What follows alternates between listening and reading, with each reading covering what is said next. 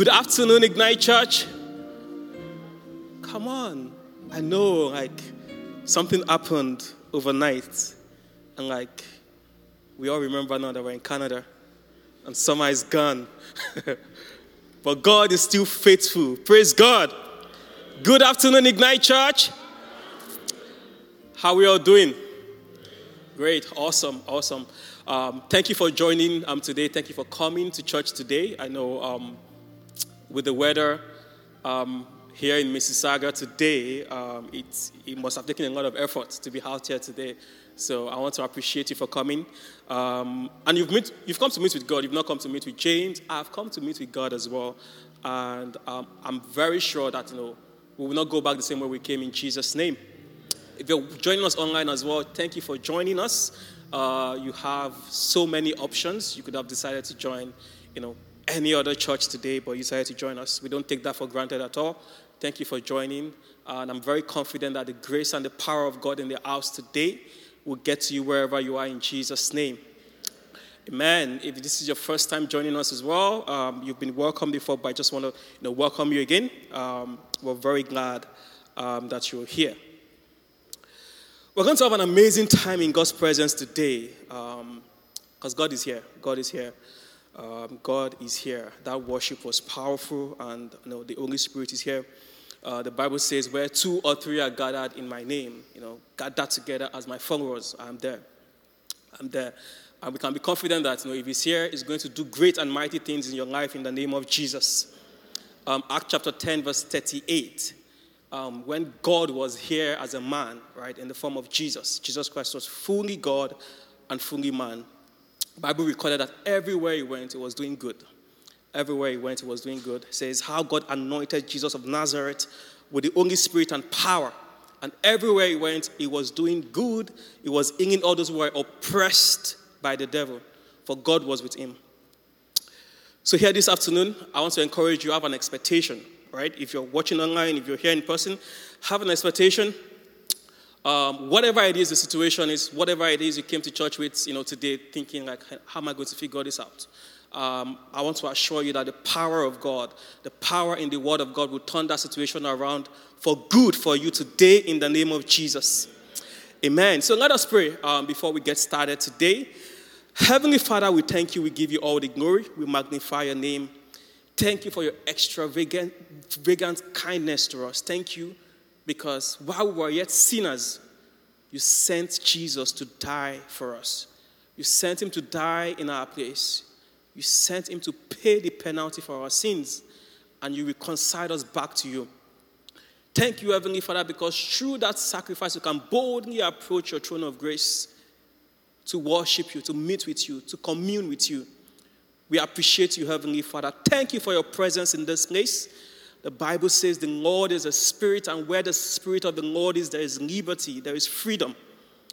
So I pray if there's anyone under the authority of my voice today that is under any form of oppression of the enemy whatsoever, the power of the word of God will set us free today in the name of Jesus. Lord, I pray that every one of us will experience the joy of your presence today in the name of Jesus. Lord, reveal yourself to us through your word. Sanctify us with the truth of your word today, O God. Do this to the glory of your name alone in the mighty name of Jesus. And all the global leaders in the house say, Amen. Amen. So today we're going to continue um, from the topic we started last week. We started looking at the fruit of the Spirit or the fruit of the Holy Spirit. Um, anywhere you see in the Bible, um, you know, where you see the Spirit, it's talking about the Holy Spirit. Um, God is not just a spirit, He's the Spirit, He's the Father of spirits. So, uh, we looked at Galatians. Our text was from Galatians chapter 5, from verse 22 to 23. It says, But the fruit of the Spirit is love, joy, peace, long suffering, kindness, goodness, faithfulness, gentleness, self control. Against such, there is no law.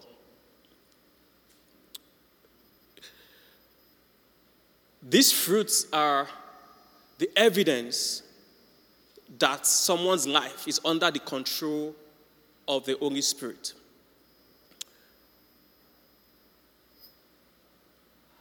All right, and you know, we define the fruit of the Spirit. Of course, we said, you know, the fruit of the Spirit is the expression of the nature and the character of Christ in our lives through the power and the leading of the Holy Spirit. And we highlighted the fact that it's not automatic, right? Not, you know, if it's automatic that everyone will have joy, everyone will have long suffering, everyone will be gentle. Um, and this is not just, you know, character modification that you just say, oh yeah, today, um, you know, I'm going to start, you know, being more gentle. This is an expression of the nature and the character of Christ, and it can only be made possible by the power and the leading of the Holy Spirit. Nothing else. So, if you don't yield your life to the leading and the control of the Holy Spirit, and you follow the desires of your flesh, you will not see this traits in your life. So that's why it is possible for someone to be in church. You can be in church for like, you know, five years, 10 years, 15 years, and you look at them and, you know, they don't have any trait of the fruit of the Spirit. Um, they're always angry, they're always moody. Um, when they show up, you know, people are already telling them sorry from afar because they know it's only a matter of time before they lash out. Right? And it's, it's, it's, it's one of two things, right? You know, one of, one of two things that can explain that. Um, you know, the first thing is it's either, you know, they've not been living their way uh, um, in, a, in, in, in, a way that puts their spirit man in control of their life. So they've been giving into the desires of their flesh. Um, you can also say, you know, you can call that they've been carnal Christians, right? So you know, they live according to their flesh. Or the seed of righteousness was never even planted in the first place. So they never actually gave their life to Christ. And someone might be thinking, ah, how can you say because you know, someone has been in church but their character has not changed, then they're not a Christian or they're carnal Christians, right? I can say that because my Bible tells me that, right? Um, Matthew 7 16, it says, I can identify them by their fruit. You know, you can identify them by their fruit. Um, I'm reading the NLT. So, if you have been spending time in the things that will give your spirit man, you know, your spirit man is now one with the Spirit of God. Um, the Bible says, you know, God's Spirit bears witness with our own spirit that we're children of God. So if you have been engaging in things that will give your spirit man ascendancy, will give your spirit man dominance over your flesh, right? Um, you know, things like renewing your mind in the Word of God, you know, things like, you know, reading your Bible, praying, fellowshipping with the body of believers, right? Coming to church, um, you know, physically, um, you know, meeting with people of, you know, like minds, right? You know, people of the same value. Uh, then the, the seed that you'll be producing, things that we'll see, like your character, is going to change. It will be the fruit of the Holy Spirit. We talked about all the works of the flesh um, last week as well right? Adultery, fornication, drunkenness, wild parties, and all of that. But if you have, you know, been spending time with God, you know, investing in your spirit man, meditating on the word of God, then what we will see is the fruit of the spirit. Why? Because nobody, you can't spend time with God and remain the same. It's not possible. Let's open our Bibles to the book of Acts, chapter 4, verse 13. It says, Now, when they saw the boldness of Peter and John and perceived that they were uneducated and untrained men, they marveled and they realized that they had been with Jesus. Now, they, the Bible didn't say, you know, they saw them with Jesus.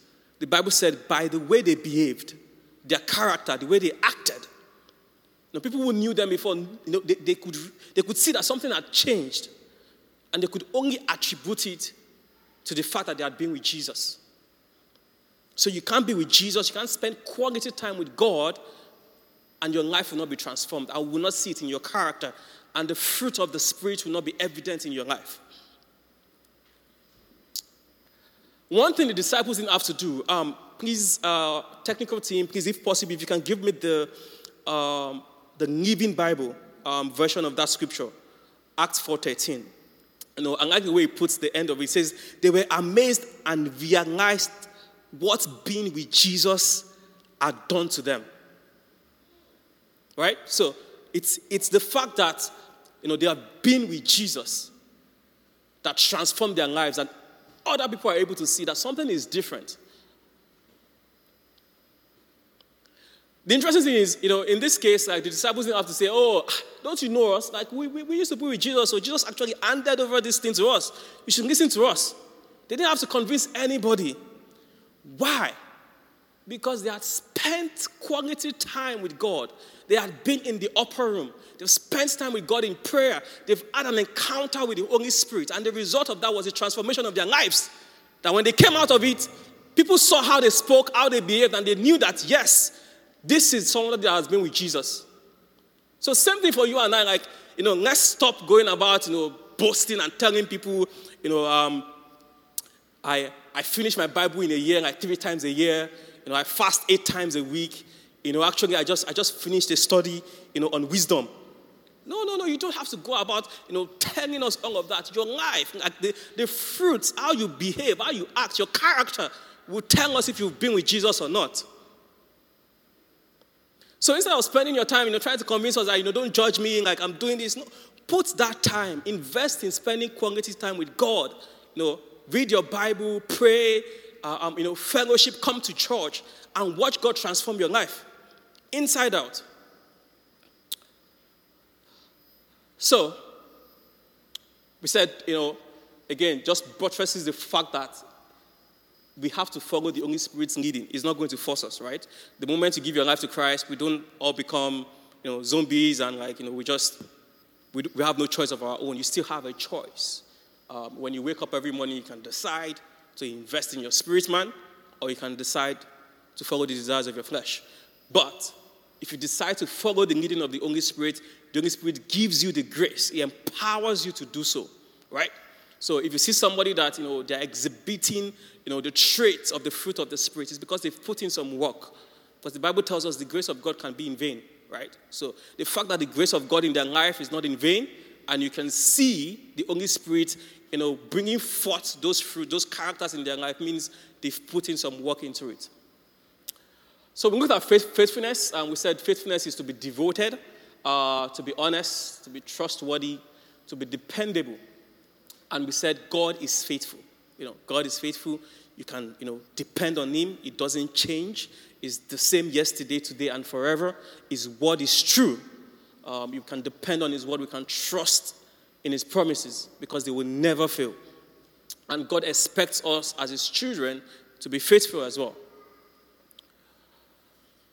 And we looked at you know three areas you know where God expects us to be faithful and we talked about you know faithfulness in little things, right? Um, you know, uh, wherever you are right now, despite you know any vision that you have or God has given to you of you know where you're going, if you're not faithful where you are where you are at right now, you know, in things you're doing right now, in the seemingly little insignificant things, you will not get to that you know great place, that great vision that you have. You have to be faithful where you are, where you are right now. You know, we looked at the example of David as well um, we said, you know, you have to be faithful with your finances. And we talked about, um, you know, the issue of finances is really, it boils down to, you know, your ability to trust in God as your source. Right? You know, all the, you know, argument about tithe of, you know, whatever, like, you know, it all boils down to, like, can you trust God with your finances? Can you trust God to take care of you? Um, you know, do you think God is a taker? Do you think God wants something from you? Or do you think, you know, he wants you to show that you trust Him so He can commit true riches into your hands. He wants you to be a channel. He doesn't just want to bless you, He wants to bless you so you can be a blessing to other people. But that won't be possible if you are not faithful with the little that you have today. And the third one, we said faithfulness in serving, you know, serving in the kingdom, you know, serving other people, serving, you know, you have an opportunity to help people out, you know, doing that faithfully I'll do it like it is yours, right? So, because if you're not faithful in that, you know, which is other people's things, your own thing, like, you know, you won't get it. You won't get, you know, whatever it is that, you know, you're trusting God for. We used an example of, oh, um, you want to lead a team in the future, and all you're doing right now is just, you know, sabotaging, sabotaging your current manager, your line leader, or, you know, trying to paint them in a bad light just because you think you're better than them. Um, you know, the truth is, you know, such a person might never get to that position as well because they are not faithful with other people's things. Uh, and you know, we concluded, you know, saying that you know, faithfulness attracts God's blessing. Faithfulness is the key to God's promotion in our lives. All right, this brings us to this week. Uh, we're going to continue, um, and we're going to look at another trait um, of the fruit of the Spirit. And today we're going to be looking at kindness. Kindness. Our text is Ephesians 4:32. I'm reading the amplified version of the Bible. It says, "Be kind and helpful to one another, tender-hearted, compassionate, understanding, forgiving one another readily and freely, just as God in Christ forgave you." Be kind, be kind and helpful to one another tender hearted. You know, to be tender hearted means to be full of compassion and to have empathy. Right? To have the ability to, you know, emotionally understand what other people are going through. To be able to see things from other people's point of view, from their perspective, right? Um, empathy is the ability to be able to, you know, picture yourself in another person's shoes and think about how you would want to be treated if you're in that position and then treat that person that way.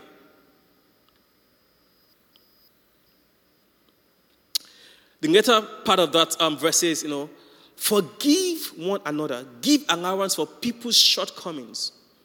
You're not perfect yourself. I'm not perfect, right? You know, the reason why people are able to live with you, even if you don't want to hear it, is, you know, they give allowance for your shortcomings, right? So, you also should be ready to give allowance to people's shortcomings. Nobody is perfect. Forgive readily and freely without any condition attached to it. And it says, in case you're wondering, like, you know, what is the standard for all of this? It says we should do this as Christ also forgave you and I. So, the ultimate act of kindness was actually demonstrated by God. In that, you know, while you and I were yet sinners, he sent his son, his only son, Jesus, to die for us. And we'll look, we'll look at that you know, um, in detail in a bit, um, and we'll explain why that is the ultimate act of kindness. So, what is kindness? What is kindness? I got these definitions from the doctor's office. Um, someone is thinking, what? Yes. Um, we have our own resident doctor of divinity in the house. And in, in case you don't know who that is, is also known as PWA. Come on, let's appreciate PWA. Let's appreciate him. Yes, yes. Thank you so much, PWA. Wherever you are, God bless you. Thank you for you know everything you do for us. Thank you for you know how you're pouring yourself out into us. Um, it can only be um, you have to love God and love God's people, you know, for you to be doing what, um, you know, He's doing. And, you know, we pray that God will bless you and continue to increase you in Jesus' name. We also miss you, and we can't wait for you to be back. All right, so let's look at these definitions. The first one is helping those that are helpless without condemning them. Kindness. Kindness is the act of solving problems for others without expecting them to reciprocate. And the last one is doing good to others because it is the right thing to do and not because they qualify for it. Helping those who are helpless without condemning them. Solving problems for others without expecting them to reciprocate, right? You're not expecting anything in return. Doing good to others because it is the right thing to do and not because they qualify for it. And these definitions are, you know, based on the Word of God. And, you know, you see that in a minute. One thing I also want you to know is God is kind. God is kind. Um, Psalm 145, verse 17 says, The Lord is righteous in everything he does. He is filled with kindness. He is filled with kindness.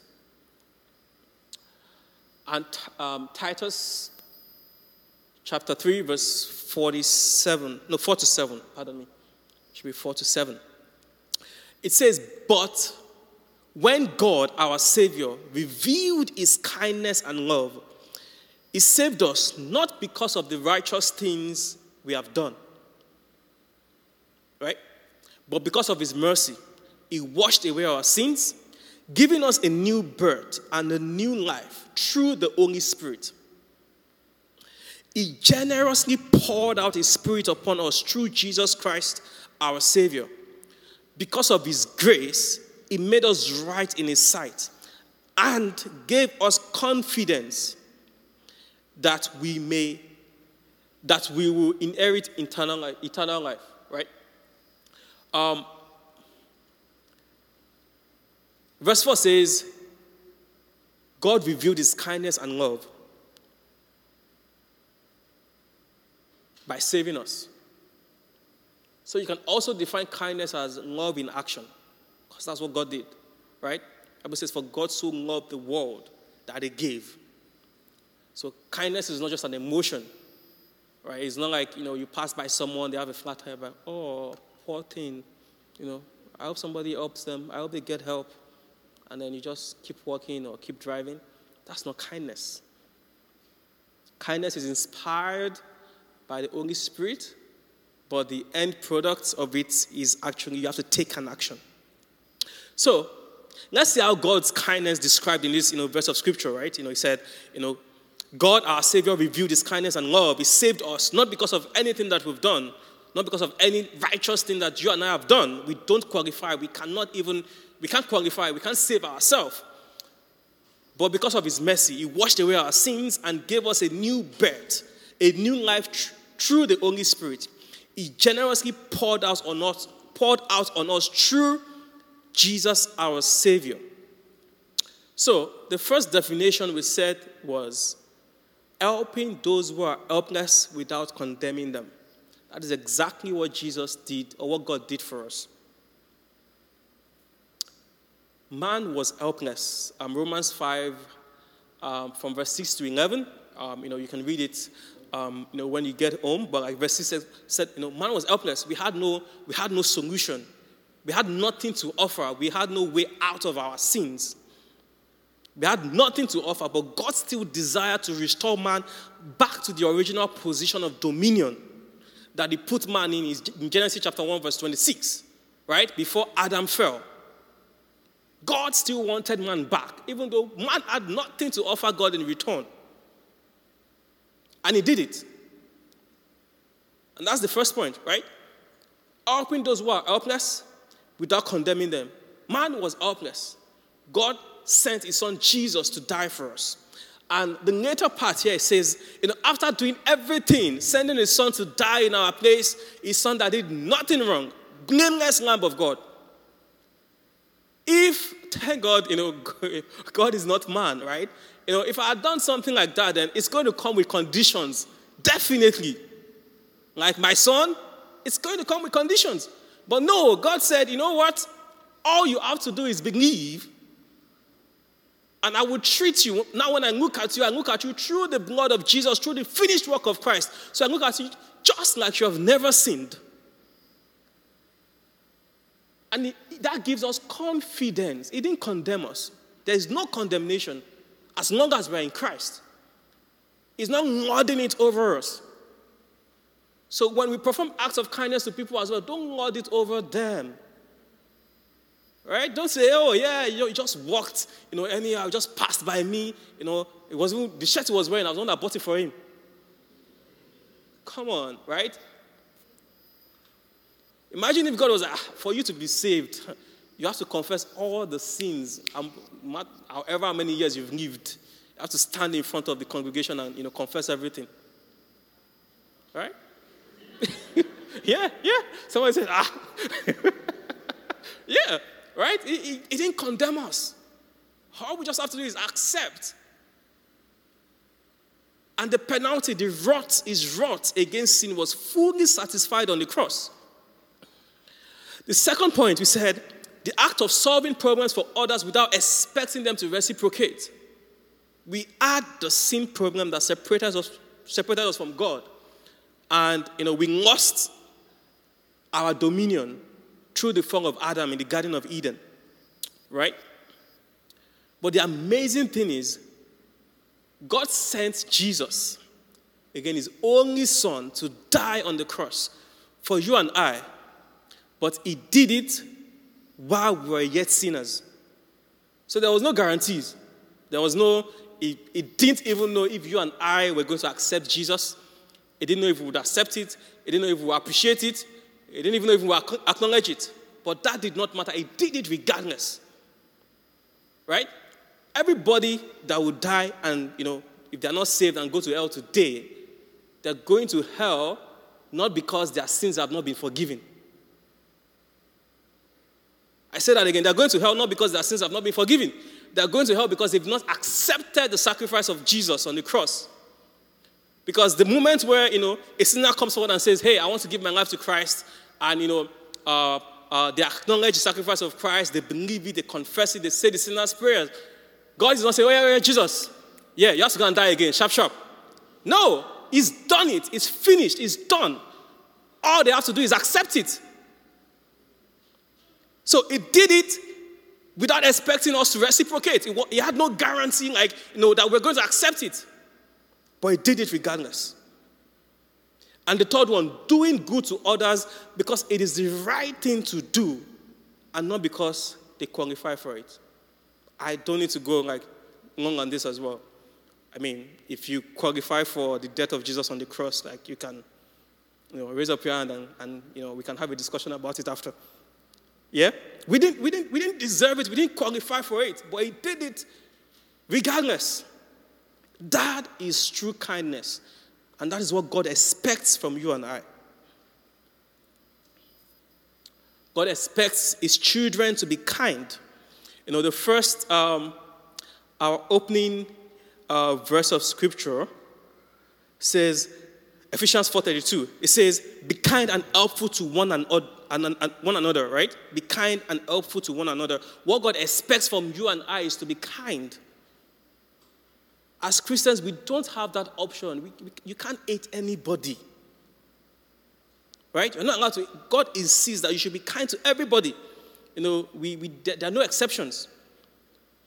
You have to be kind to you know, people you don't agree with, people that don't like you. Like, you have to be kind to them. I mean, you don't have to trust them, right? But be kind to them when you have the opportunity. And when you have the opportunity to do something kind or to show kindness to people, do it in a way that protects their dignity. Because we can see here, we just discussed it, right? Imagine if, you know, you have to stand and tell everybody like everything you've done and, and, and all of that. So, you know, when, when you have the opportunity to help, like don't, don't do it in a way that, you know, someone, you know, comes to you like, can you help me with my resume? I'm trying to get into, you know, this field maybe business analysis or whatever it is. And you're like, oh, actually, let's meet in church um, after Ignite service on Sunday. And after Ignite service, they come to meet you and like, oh, give me a second. And then you talk, you talk, and they're following you, talk, and like, oh, sorry, I have to go. Um, let's meet, you know, next Sunday. And then they're there again, following you the next Sunday. And the people ask, oh, you know, I've seen this guy following you. What's going on? Oh, yeah, know, he's struggling. I have, to, I have to help him with his resume, but I don't have time yet. That's not the way to do it. That's not God's kind of um, you know, kindness. Right? You have to do it in a way that protects their dignity. Because there's the image of God in the inside of every man. So, let's look at, you know, these de- definitions, like, you know, one after the other. We're going to start by looking at, you know, helping those who are helpless without condemning them. Uh, helping those who are helpless without condemning them. We're going to look at the parable of the Good Samaritan. I'm sure uh, if you have not read it, I'm sure you've, you've, you've heard about you know, the Good Samaritan. We even use it um, as part of our day-to-day vocabulary. Like, you know, somebody helps you out of the blue. You're like, oh, yeah, you know, one Good Samaritan came along and, you know, and gave me a hand and helped me and all of that. So, we're going to look at this story, so I encourage you open your Bible. It's not on, on my slide. Uh, I'm reading from the New Living Translation of the Bible. It says, Jesus replied with a story. A Jewish man, a Jewish man, I want you to take note of that, right? You know, because the Bible made a point to mention that this man was Jewish. A Jewish man was traveling from Jerusalem down to Jericho and was attacked by bandits. They stripped him of his clothes, beat him up, and left him half dead beside the road. By chance, a priest came along, but when he saw the man lying there, he crossed to the other side of the road and passed by him.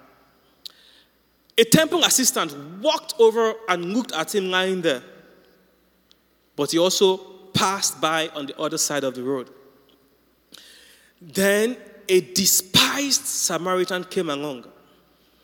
And when he saw the man, he felt compassion for him. Going over to him, the Samaritan suited his wounds with olive oil and wine and bandaged them. And he put the man on his own donkey and took him to an inn where he took care of him. The next day, he handed the innkeeper two silver coins, telling him, Take care of him, take care of this man. If his bill runs higher than this, I will pay you the next time I'm here. Now, which of these three would you say was a neighbor to the man who was attacked by bandits? Jesus asked. So, let's you know, put a bit of context to this, right?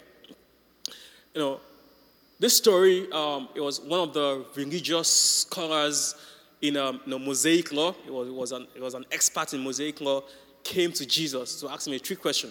You know, asked like, you know, how can I, um, how can I live in eternal life? And Jesus was like, oh yeah, you are the expert, right? Um, so if you start from you know verse 25, you will see um, that encounter there. And Jesus was like, you are the expert, right? Just you know, tell us, what does the law of Moses say? How do you interpret it? And he said, you know, he said, you know, um, love the Lord your God with all your heart, you know, uh, all your soul, all your strength, and all your mind, and love your neighbor as yourself. And Jesus was like, okay, so practice that arbitrarily, and you will live. But he didn't like that answer because, you know, love your neighbor as yourself, that's too broad. I can't, I can't love everybody as myself. And the reason is, you know, the reason he felt that way, and he asked just like, okay, who, who exactly is my neighbor? He, he, was looking for a loophole, right?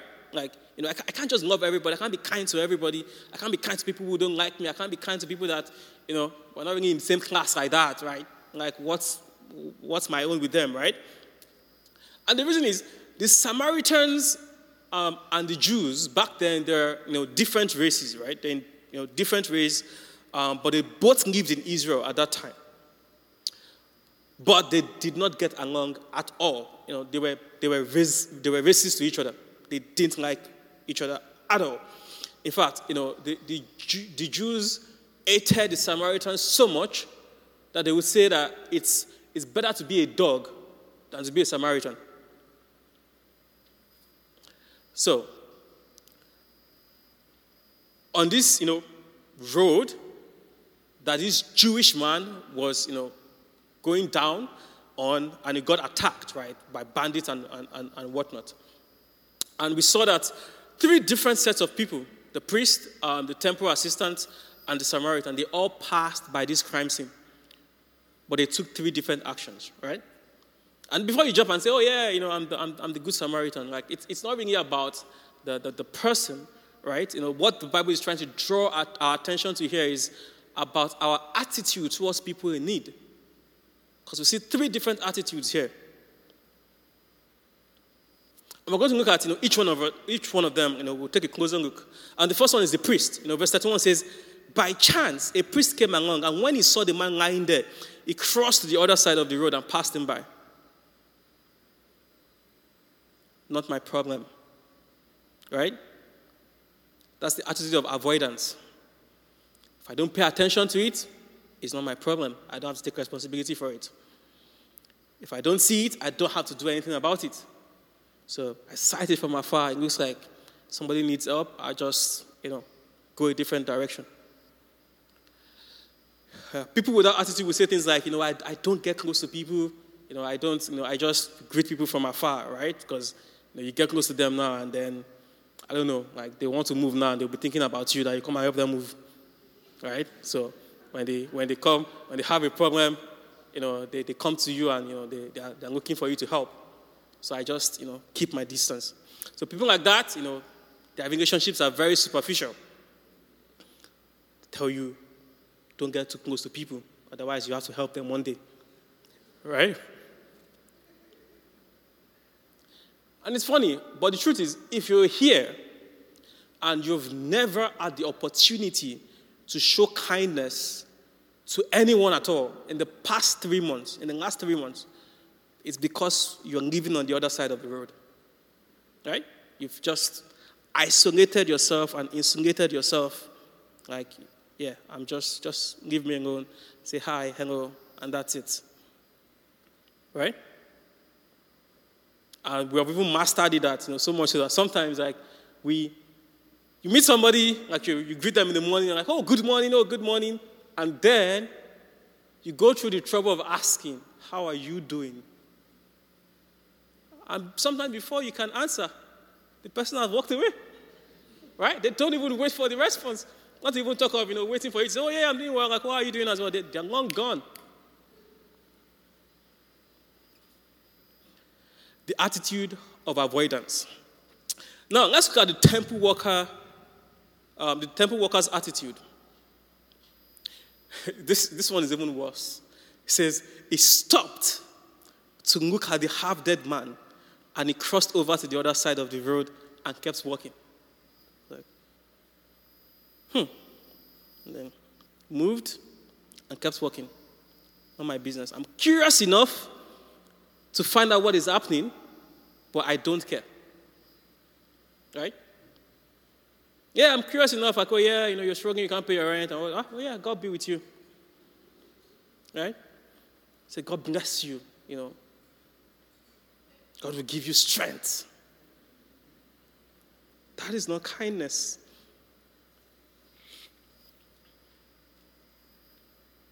Um, when I was preparing for this, I remembered um, this story of, um, it was, I think, about three years ago.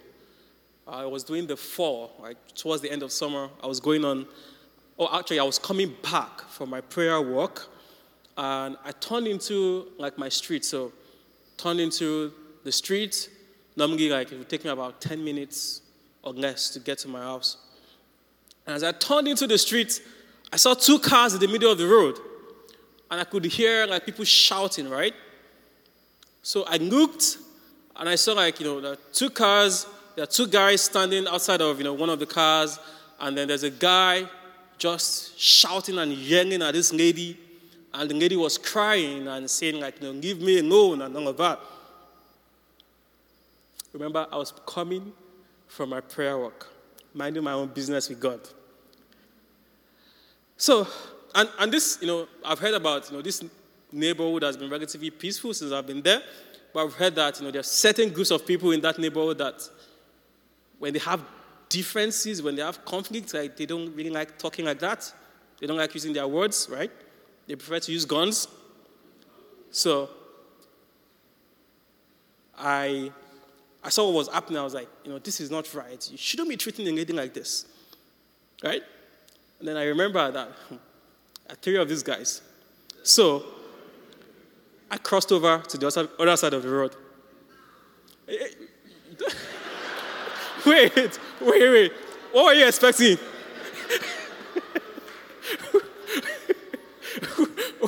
well, I never told you I was perfect, right?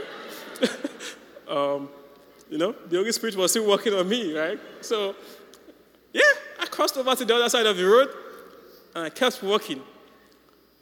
I walked, I, I was close, I saw what was going on, like the yelling was still going on. And I passed by. And, you know, I've passed, like, it's now behind me. And I felt this, you know, tug in my spirit, like, you know, go back. I was like, this, this is the devil. devil, I, I bind you in the name of Jesus. I increased my pace. And it was just strong. I could hear, like, go back. So I stopped. I was like, God, are we really doing this? right? So I, I, was, I was kind of afraid, to be honest with you, but I, I didn't feel the, I couldn't, I couldn't keep going. So I, I turned back.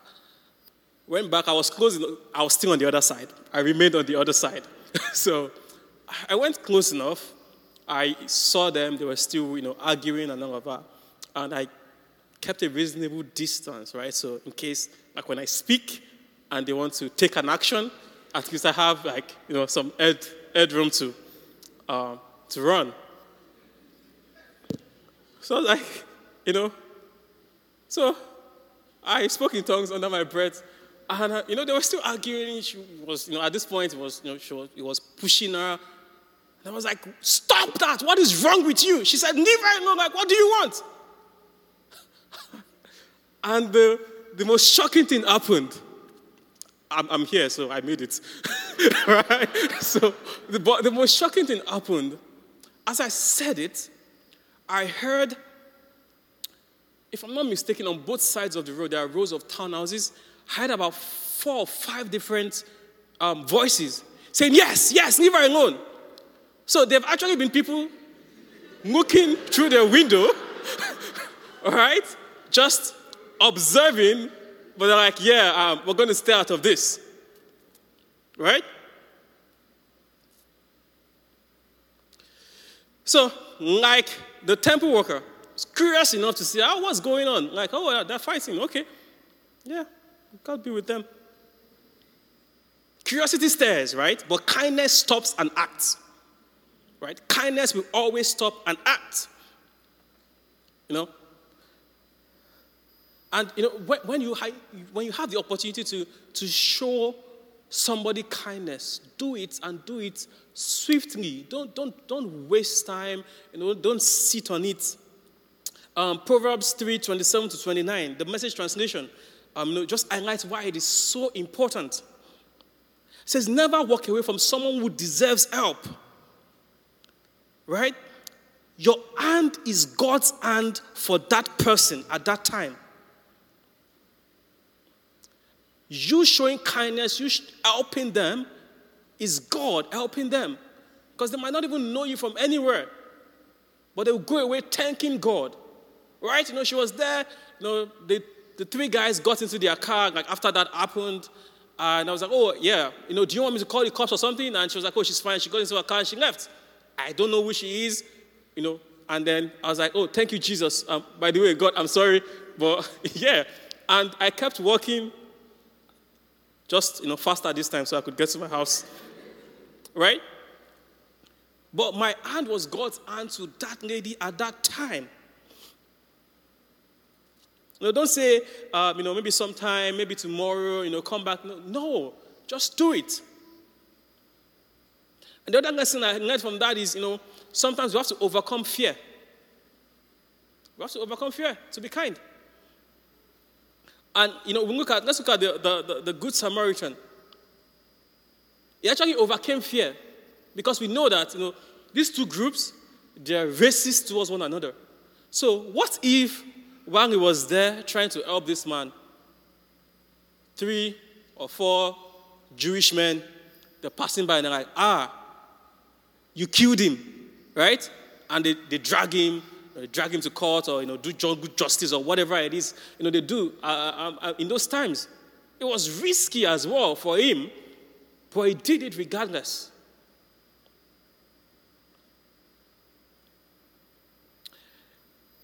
He did it without condemning him right? Um, i was listening to a radio um, you know show like two or three weeks ago and you know, someone was saying, if you're in distress, you know, which one would you prefer? You prefer somebody that is nice or somebody that is kind? And the way the person described being nice and being kind is, oh, if you're if you're nice, like you know, let's say let's use somebody with maybe a flat tire, for example, pass by them like, oh, I'm so sorry, like I'm sorry that happened to you, and then you keep driving. That's nice. Or the person's definition of kindness, which is not God's definition of kindness, is you come and say, Oh, look at you, like, ah, you're so dumb. Like, really? Like, you don't even know how to change your tire. Like, you know, where, where's your spare tire? And then you get into the, the thing, pull it out, help them with your tire. Like, you know, next time, like, you have to learn this. You're driving the car around, you know how to change your tire. Like, how dumb can you be? Right? that is not, you know, that is not God's kind of kindness. You have to help people without condemning them. Don't lord it over them. Don't make them feel, you know, less of a person just because, you know, they're getting help from you. Okay, next one. The act of solving problems for others without expecting them to reciprocate. And um, this is from Luke, the book of Luke, chapter 6, from verse 32 to 36. This is very like, you know, explanatory. Like I won't get too, you know, deep into this. Like it's this this scripture itself, it's it's a message on its own. I'm reading the New, New Living Translation. It says, If you only love those who love you, why should you get credit for that? Even sinners, you know, those in the world, they love those who love them. So how are you any different? That doesn't tell us, you know, you're a follower of Christ. If that's all you do, you don't like those that, you know, that love you, those that can help you, those that you, don't say things like, oh yeah, I'm going to I'm going to help that guy because I know like he's my friend. Like if I was in that position, he's going to do the same for me. If that's the only reason why you're helping, then your motive is wrong. And remember, you know, we mentioned last week that in the kingdom of God, your motive is just as import, important as the action that you take. Verse 33 says, And if you do good only to those who do good to you, why should you get credit? Even sinners do that much. And if you lend money only to those who can repay you, why should you get credit? Even sinners will lend to other sinners for a full return. Love your enemies, do good to them, lend to them without expecting to be repaid. Then your reward from heaven will be very great, and you will truly be acting as children of the Most High, for He is kind to those who are unthankful and wicked. You must be compassionate just as your Father is, compass- is compassionate. Selah. No. Pause and think, right? That's, that's the message on that um, point. You, know, you have to do good to those, you know, don't expect anything in return. Because that's what God would do. And that's what God has done for us. The last point is doing good to others because it is the right thing to do. Doing good to others because it is the right thing to do, not because they qualify for it. Um, Genesis 45 from verse 5 to 8. This is the story of um, Joseph. His brother sold him into slavery, and um, we could tell that it's all worked out, right? You know, he became, he became the prime minister of Egypt and all of that. And then, you know, when they got the opportunity, sorry, when they got the opportunity to meet again, um, he said, verse 5 says, But don't be upset and don't be angry with yourselves for sending me to this place. It was God who sent me here ahead of you to preserve your lives. This famine has been has ravaged um, the land for two years and will last five more years. And there will be neither plowing nor harvesting. God has sent me ahead of you to keep you and your families alive and to preserve many survivors. So it was that God who sent me here, not you, and He is the one who has made me an advisor to Pharaoh, the manager of his entire palace, and the governor of all Egypt. So Joseph was kind. He could have said, throw all of them in prison for what they did to me. But no, he didn't do that. He was kind right? Um, I'm going to come down because um, I, I just uh, I need a just need a tissue. So Joseph was kind, right? He he did. He had the opportunity to pay back, you know, evil for what his brothers did to him, but he didn't do that. He didn't do that. Um, he didn't do that because he realized that God has been kind to him as well. He has been through a lot. And we also should be the same way. Like, you shouldn't, you know, do things for people because they qualify for it. Like, oh, that guy has helped me in, in, in the past, right? So I'm going to help him. And then someone brings somebody to you and says, oh, can you help this person? And then they tell you, oh, um, he just maybe came to Canada, he's trying to find his feet, and you're like, I don't know this person. Like, why should I be bothered with that, right? Um, that is not what God wants um, for you and I. at all. Like that doesn't show that we love God. It doesn't show, um, you know, that we are children of God if we only trust or if we only help or if we're only kind to people that are deserving. So quickly, I want us to look at elements of kindness, right? You know, what are the things you need to practice kindness? The first thing you need is observation. Observation, right? The, the road to Damascus, right, that the Bible, um, you know, the, the Jesus used in that story, it's really just referring to our lives, right?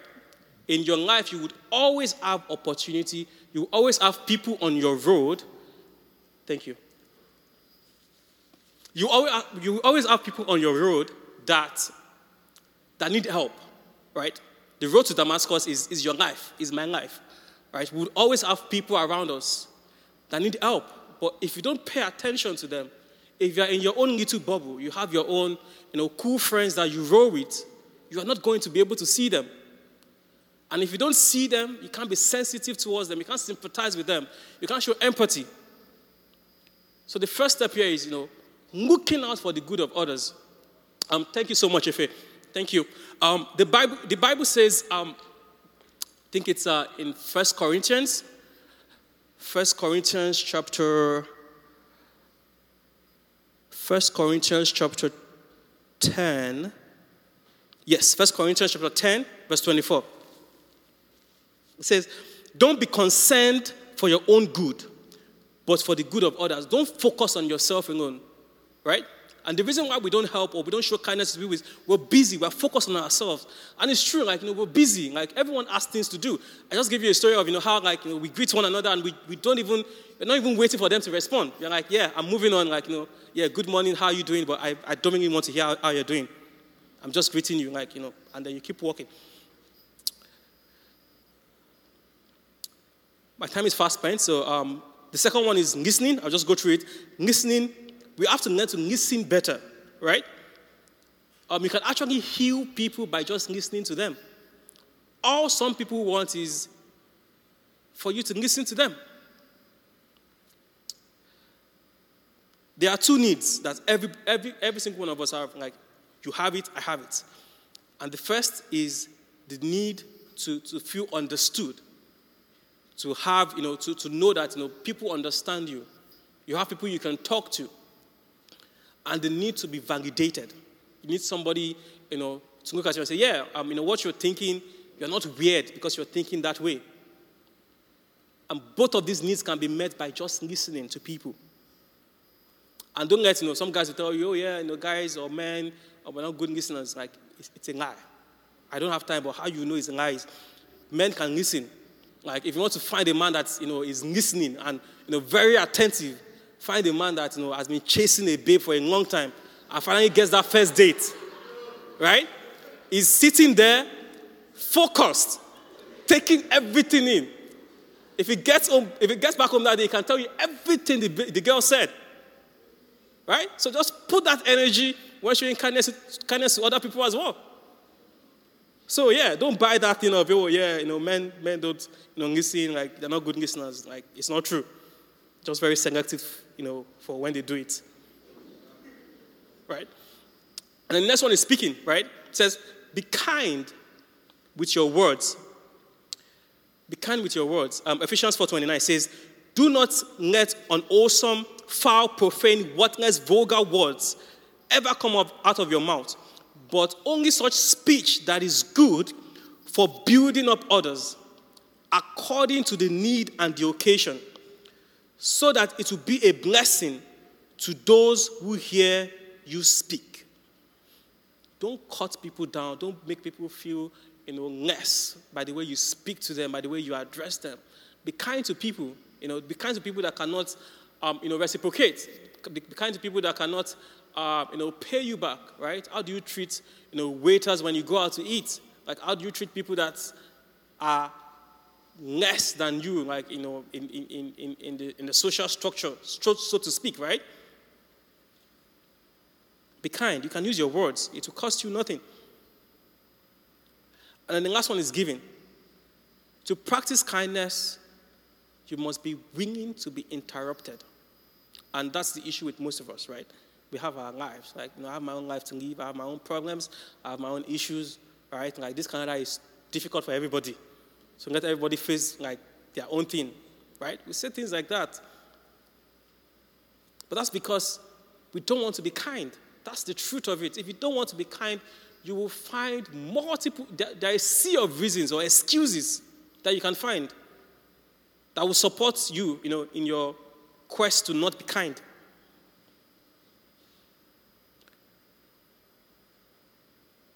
But kindness will always cost you something. You know, we talked about, you know, it will cost you your time. Be it time, you know, lending a hand, time listening, time speaking to somebody, building them up with your words, or, you know, taking time out to actually give and support them. Galatians 6, verse 10. Um, I'm, I'm just wrapping up now. It says, Therefore, as we have the opportunity, let us do good to all people, especially to those who belong to the family of believers. As I said, that road signifies our lives. There will always be people in need that we can help. If only we pay attention, if only we listen more, if only we invest in building people up with our words and we give. And God will always give you that opportunity. As you've heard this word today, God will arrange circumstances, right? Um, the Bible said that you know, it just so happened that the priest was passing. Nothing happens by chance. God will give you the opportunity to practice kindness. Choose to be kind. Um, I have a case study here, but I will just say, you know, read it. It's about, you know, the kindness of David. Um, just um, read how, you know, David was kind to Mephibosheth, and you can see like all the traits that we discussed, right? You know, he was kind. Um, you know, he helped him without expecting anything in return. Um, he, he, he helped him, you know, without having, you know, lording it over him or condemning him or anything like that, right? And, you know, I pray that, you know, as you show kindness, you know, as you, um, you know, go out and observe and reach out to people and, and, and, and have them experience the love of God and the joy of God through your kindness, God will reward you in the name of Jesus. Lastly, I want to leave you with this um, you know, scripture, Proverbs 19 17. Says, Whoever is kind, I'm reading the New International Version. It says, Whoever is kind to the poor lends to the Lord, and he will be rewarded. Sorry, and he will reward them for what they have done. I find this very contradicting, right? Because God doesn't owe. But God is saying here that you know, wherever if you if, if you are kind to the poor, you are lending to God. So what it is actually, what God is saying is, you're lending to me, but I don't owe. So guaranteed, I am going to reward you. And I pray that, you know, as you go out there to show kindness, God will reward you, God will bless you in the mighty name of Jesus.